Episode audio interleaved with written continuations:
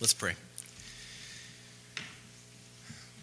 God, as we turn our eyes to you, we pray that uh, as we just sung, that it would be true in our hearts that the things of this earth would grow strangely dim. They would seem uh, less exciting in comparison, especially in comparison to you and the joy that we have uh, eternally in Christ. And even as we come to your word, God, we pray that it would, as it is alive and active, we pray that it would speak to our hearts in a way that uh, encourages us and equips us and causes us to think and to uh, long to follow you in a, in a way that is honoring and pleasing to you. Uh, we thank you so much for your word and pray that your Holy Spirit would help us to hear it this morning and apply it to our hearts so that you may be glorified. We pray in Christ's name. Amen.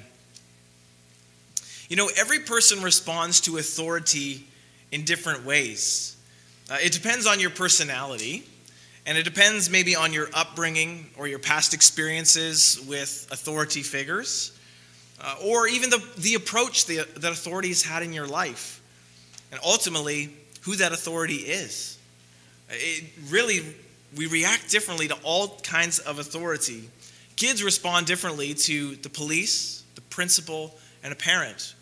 All authority figures and they respond differently. And even within that class, they respond differently to an aggressive police officer and a gentle one, to a caring principal and an authoritative, like a, a, a hard principal, and to parents. They respond differently to different types of authority.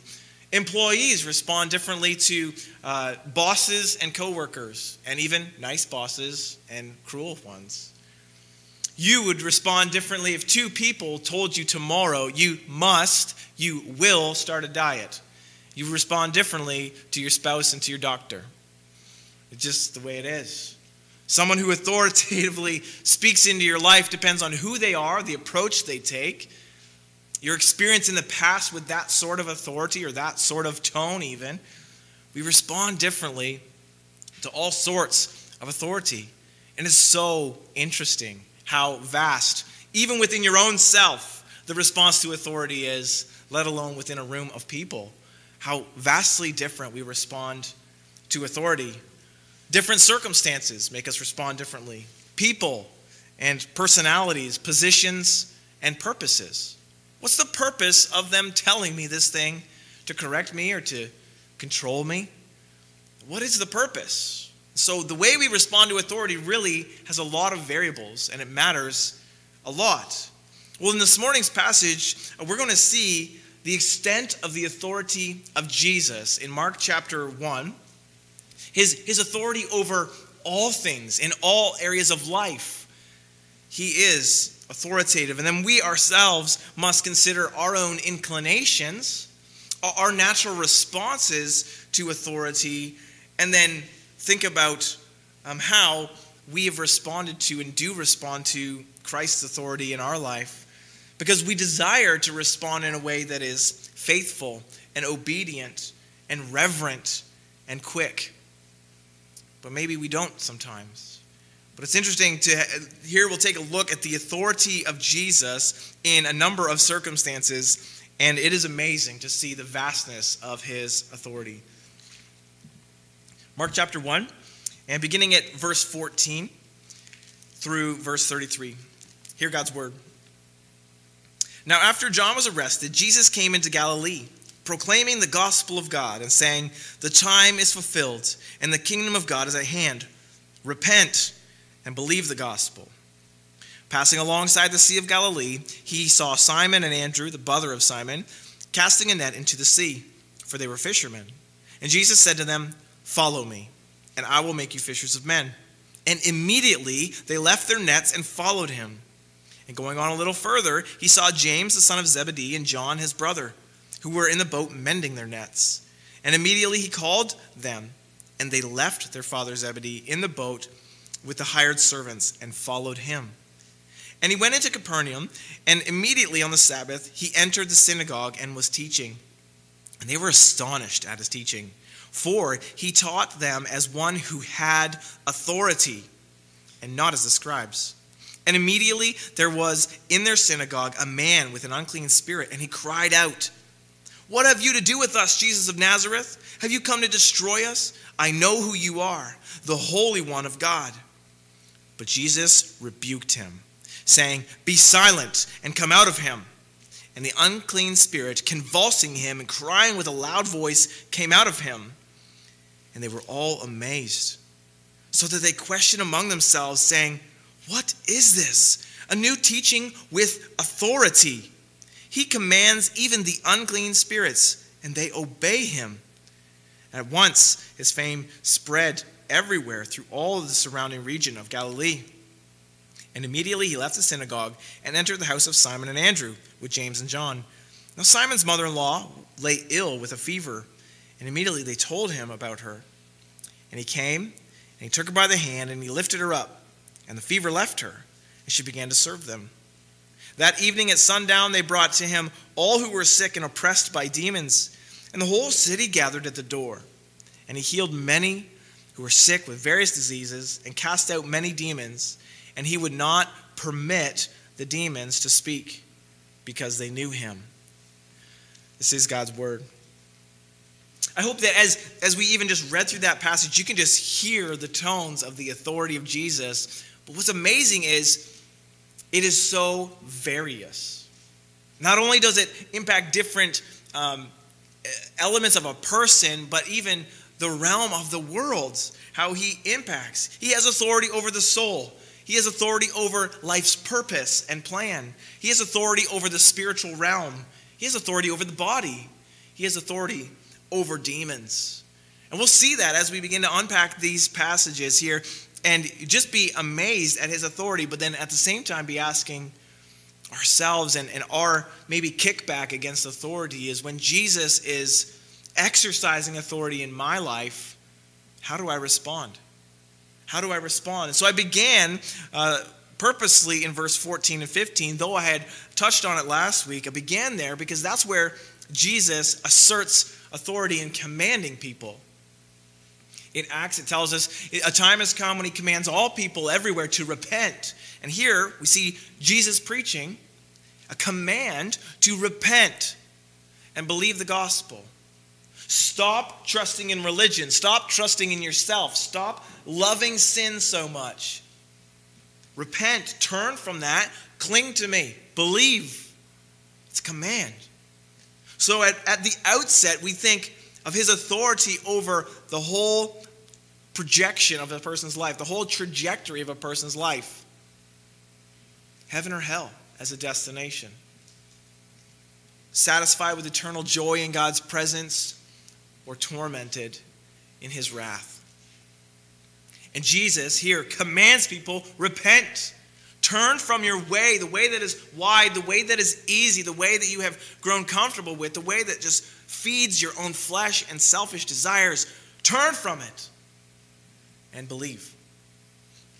Even at his initial command, there is a kickback. I don't know about your own story, but you know, when you heard the gospel for the first time, did you re- respond with yes? Likely not. It was likely a fight, a struggle, a kickback. No, I'm not that bad. No, I don't need to drop this and this and this. I don't need that. How many times did you hear the gospel and the authority of Jesus saying, Repent, turn from that, and believe in me? How many times do you need to hear that before you, in God's grace, were drawn and, and saw the beauty of the response that said, Yes, Lord, I'm yours?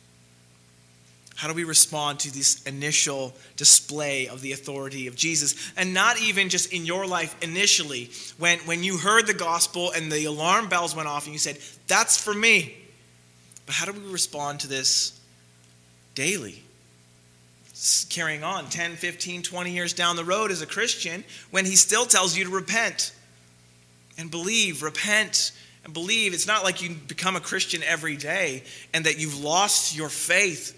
No, but instead, are you living a life of repentance and belief as he is commanding us all towards? Quit trusting in yourself, continue believing in him. How do we respond to that? How, do, how would you respond if, if you're going through a hard time and another Christian tells you, you just need to repent and believe? You'd be like, yo, I believed the gospel five years ago. Stop telling me I just need the gospel. How do you respond to that authority of the gospel proclamation in your life? Is it with uh, trusting the deliverer of the message? Trusting the, the plan and the purpose of the message of repentance and belief? How do we respond not only to this initial, when our ears finally have ears to hear and our eyes finally can see, but ongoing? How do you respond to the gospel? The gospel is not for unbelievers, the gospel is not for people who are not Christians. The gospel not only brings us into faith, but it is the continuation of our faith. In order to be in the gospel, someone who loves the gospel and lives in light of the gospel, we are living a life of repentance and belief. The gospel is not for unbelievers, it's for all people. He commands all people everywhere to repent, it says in Acts. So, how do we respond? What's your knee jerk reaction to, to the, the message of repent and believe? But then it carries on. So that's the uh, authority over our soul originally. But it goes on to the purpose of our life and the plan of our life. Jesus has authority over it. Uh, verse 16 there, um, he comes and he calls some of his first disciples who were fishermen, of course, and it's funny because, you know, in verse 16, it seems like, well, that was a redundant statement. You know, uh, they were casting their net into the sea for they were fishermen. Like, they were fishing because they were fishermen, is what it says. When it's like, well, that's obvious, isn't it? Well, it's not. It's just saying that that's their life and that's their career. That's their livelihood. They weren't fishing as a leisure activity on the weekend. It wasn't that, though, this is just something fun they were doing, and so they left something fun to follow Jesus. They were fishermen. That is what they did. This was their life's work, this was their careers. And there they were fishing, and Jesus, with authority, calls out to them, and he said, there in verse 17, Follow me. Follow me. Stop what you're doing. Follow me. And he says, And I will make you fishers of men. I'm going to transform you. I'm going to trans your life, transform your life purposes. I'm going to change everything you thought you knew about your five year plan in life. I'm going to change it all. Follow me. What do they do? They followed him, they dropped it all.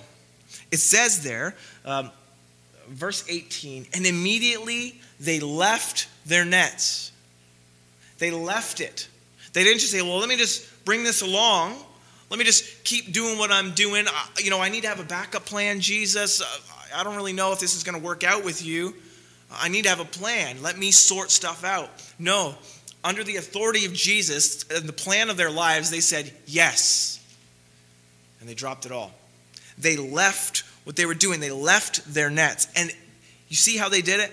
How quickly they did it? Did they hesitate? Did they say, let me just weigh the pros and the cons? No, it says there in verse 18, and immediately they left their nets and they followed. They followed him. Immediate. You think about what it was to be a fisherman, and it's interesting that of these men that are of the first disciples, we see the three here Peter, who is called Simon here, Peter, and James, and John, well, these are the disciples that are nearest to Jesus, that, that serve with Jesus. Well, interesting about fishermen, as J.C. Ryle noted, he says this. He says, Does a, a fisherman try to catch fish? Of course. Does he use every means possible and grieve if he's unsuccessful? Yeah. Does a fisherman have patience? Does he toil day after day and wait and work in hope? Well, happy is the person who has the fisherman's skill, diligence, and patience all combined. Those are skills that are necessary in the fishing of men. He says, I'm going to transform what you do as a career. You're not going to fish for fish anymore. You are going to fish for men. Your life plan is going to be turned upside down. And, and they may have felt inadequate, but the beauty of it is there in verse 17, he says, I will make you become fishers of men. I'm going to do that in you. I'm going to transform you. I'm going to do this thing. And amazingly, they responded to Jesus' authority over their life's plan by saying yes. Even if it didn't make any sense, even if it looked like a difficult path or a path of um, maybe less prestige. They had no idea. They just knew that they had to leave what they were doing, they had to drop it and follow him. He called them. And there in verse 20, when he called uh, James and John, says, He called. And they left. They didn't just leave their, it says, it didn't just leave their fishing gear there. Verse 20, they left their father, Zebedee, in the boat with the hired servants. And they followed him. They left their family, they left their livelihoods to follow Jesus. I wonder how you respond to someone else controlling your life plan. How would you feel about that? An arranged marriage. How would you feel about someone telling you what you will do for the rest of your life as a job? Most of us don't like that idea. That happens in some countries, and they make it work. But here, we have the freedom to choose who we marry, freedom to choose what we do as a career, within our skill set, obviously, freedom to train for a different career if you're sick another one. But if someone told you, no, you will do this, how would you respond? What's your heart's knee jerk reaction to say, no, I'm going to do what I'm going to do? How do you uh, respond when someone else calls the shots in your life? Some of us are very defiant. Some of us have defiant children who, when you call the shots, they don't like it and they do something else and they do things their own way. Right? All children do that, but some are stronger than others. We don't like having someone else call the shots in our life. So then, what do we do when Jesus wants to call the shots in our life? He says, Leave that and do this. I'm going to change your plan. I'm going to change your direction. What you thought you were doing for the next five years, I'm going to change that. Follow me in this. Come this way. Do this thing. How do we respond? Do, do we try to say, okay, well, I, am going to have a backup plan? Or, or I need to at least, you know, uh, figure out 10 things that I'm comfortable with in this plan. Like, what do we do when we respond if Jesus is leading us this way? Do we go kicking and screaming? Do we do everything in our power to say, no, this is the door. This is the door I want. This is the life I want? Ease, comfort. This is where I want to go. And what if Jesus says, this is the way you should go? This is the way you ought to, this is where you ought to be. Would you go? Would you follow? Have you ever left anything that was comfortable and made sense in order to follow Jesus? What have you left that's comfortable that you have planned? Have you ever pl- changed your plans for Jesus? Is he calling you to? We always have to be willing and listening and walking in the direction of full obedience, saying, Wherever you take my next step, I will take it, even if it means leaving everything I have. Leaving everything. Have you ever followed Jesus in a way that is hard, in a hard place, to a hard conversation, to do hard things? How far would you go to follow him? To what ends? At what price? What cost to yourself? Would you follow Jesus if he called you there? Would you sacrifice how much of yourself if he said, This is the way, I need you to go? Would you go to Sudan if all of a sudden there was a burning desire on your heart and, and a call, and someone just says, Hey, I, I think you should go to Sudan? And, and you feel in your heart that God's doing something, you're broken for the people in Sudan, would you go? Or would you try to excuse yourself and, you know, wow, I got things going on here, my family and my job. And if, if you knew it was literally a call from God to go to Sudan, would you go? It's hard question because we like what we like. And we have established ourselves in our place and we've planted ourselves. And it's hard for us to give up that control. And I think this is a huge area of our lives where even, even Jesus' authority on us is kind of hard to submit to because we like things the way they are. And that doesn't get easier the older you get. And the older you get, you'll realize that, like, I like things the way they are. And so it's hard for us, maybe as believers, even though we know who Jesus is. And that's the thing, you know, I said at the beginning, we respond to authority differently when, when the, the approach of the person, but also who it is. An angry police officer versus a gentle parent telling us the same thing.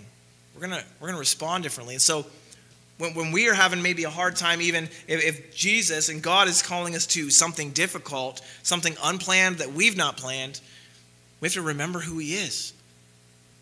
Remember who He is, that He is perfect in all of His ways, that He cares for us at such a great cost of His own life.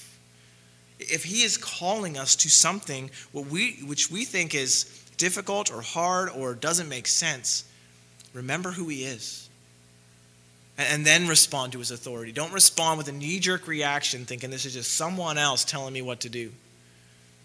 This is God. If God is leading you somewhere, even if it's not convenient or comfortable, even if it's not ex- exciting in your mind, will you be willing to go because you know who Jesus is? And, and reality is, if you're a Christian, you've already done that. You've already done that. The life that, that seems to be easy, the easiest choice is follow what my heart says, right? And do what I want to do and do what looks right and easy on paper. And Jesus says, repent of that and trust me, trust my plan, which, which is foolishness to people who don't believe.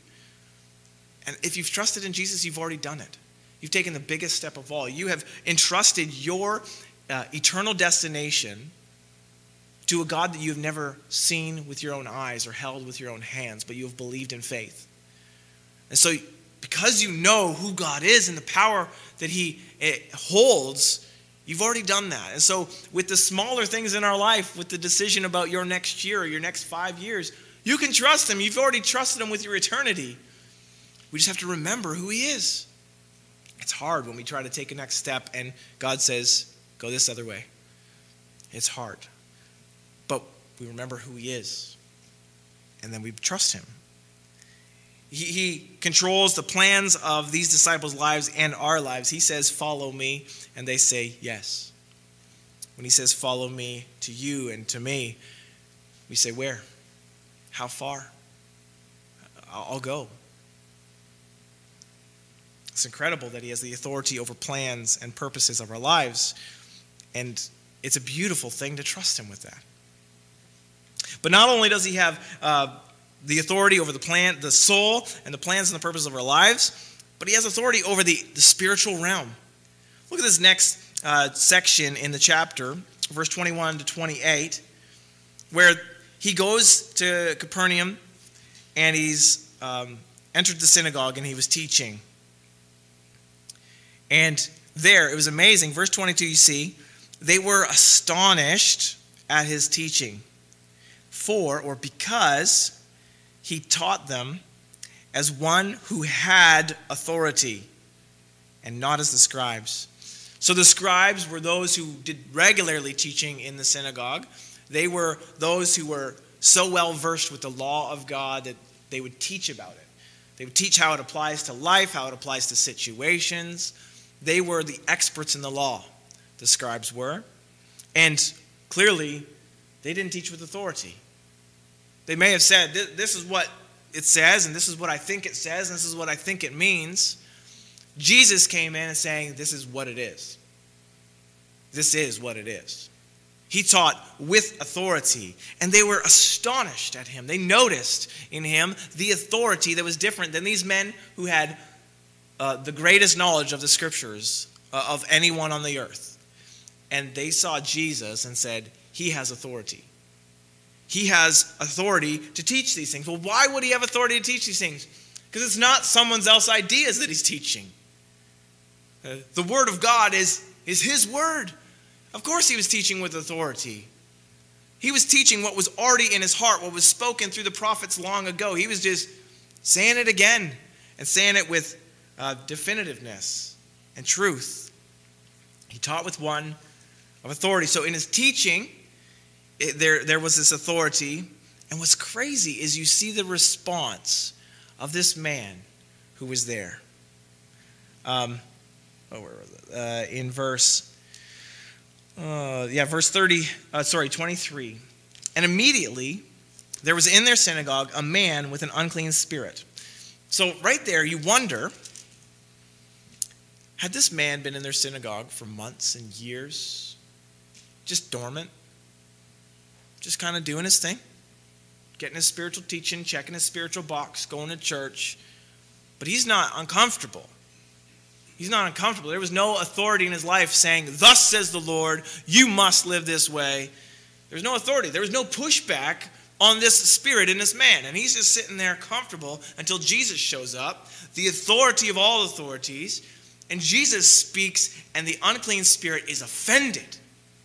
The unclean spirit is pushed back, it is exposed, and it freaks out.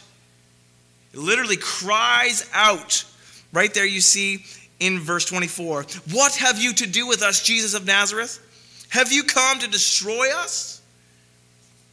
And that could be a reference to uh, in, in 1 John 3, verse 8. It, it states, The reason the Son of God appeared was to destroy the works of the devil. He appeared to destroy the works of the devil, or we know eternally, he will throw all of Satan and his demons into the eternal torment, lake of fire. And so he's thinking, Is now the time you've come to destroy me? You've come to torment me. I was fine just leading this guy's life, helping him make subtle decisions that were not pleasing to God. But you have come and you have spoken authoritatively over me and tried to tell me something that was not in line with the enemy's plan. He's offended. If you ever get a chance to read the book Screwtape Letters by C.S. Lewis, it is a confusing read at first because the enemy in the book is God. It is written from one demon to another and how they're to tempt the Christian. So they refer to God as the enemy. But it is an incredibly talented book by C.S. Lewis where he captures the very things. He says, Oh, it doesn't matter if they pray as long as they don't really believe it. Oh, it doesn't matter if they're in church as long as they're just there to put on a show. Those sorts of things you think, wow, it is inc- incredibly uh, a, a great book to read, obviously, fiction book, a made up story, but it gives a real good insight into you think, is that how the spiritual realm is working in my heart and in my life? Is that how the enemy is working against me? And just really exposing um, what's going on. And so here, there's this unclean spirit in this man. We don't know how long this man had been in the synagogue. We don't know how long he'd had this unclean spirit, a spirit that is opposed to God in him, but now it's been exposed, it's offended, and the authority of Jesus has come against it. And so he carries on, not only say, um, Have you come out to destroy us? And then he says in verse 24, I know who you are, the Holy One of God. Not just, I know what you're teaching, I know what you're about, I know your plans. No, I know who you are. You are the Holy One of God. And of course, the Holy One of God it will crush and does crush anything that stands in his way. And so that's why this unclean spirit is offended, exposed, having a knee jerk reaction to the authority of Jesus in his teaching. And he's crying out, trying to expose him, trying to uh, get whether it's those in the synagogue or those around trying to say, look at this is the Messiah, you should come and try to worship him as your king, and that'll kind of throw off the plans of his whole suffering thing. So that the demonic forces were always trying to work against the, the, the journey to Calvary. So they're trying to expose him and, and, lift him up on his great throne and make him a great king and try to say, look at look, this is the Messiah, so that everyone would transform the way they viewed him. But instead, Jesus, in his authority, looks at this spirit, says, verse 25 Jesus rebuked him, saying, Be silent and come out of him. He rebuked him, he stopped him. He had authority over this unclean spirit, which had, this unclean spirit had power and control over this man. But Jesus rebuked him. He stopped him. He said, eh, in the reformer Martin Luther, he translated this, uh, verse 25, and he said, Shut up told the Spirit to shut up and come out of him. It's a strong language. But it's amazing to think Jesus here silenced this unclean spirit. He, he, he silences the wind and the waves. He silences the, the Pharisees and the Sadducees. He has power and authority to silence the spiritual realm. And here he does be silent and come out of him. And the unclean spirit did. It obeyed. Crying with a loud voice, it came out of him, verse 26 says. And they were all amazed. So they questioned among themselves, saying, What is this? A new teaching with authority. He commands, and even the unclean spirits, even them, even the unclean spirits, and they obey him. He can command even the unclean spirits. And they obeyed. Little do they know, he will once soon, as we'll read in Mark 4, he'll command the wind and the waves, as I said, and many other things to come. Incredible his authority over the spiritual realm to silence, to rebuke, to change. It's incredible because they saw it and they recognized this authority. What is this new teaching with authority? They were astonished, verse 22, at his teaching because it had authority.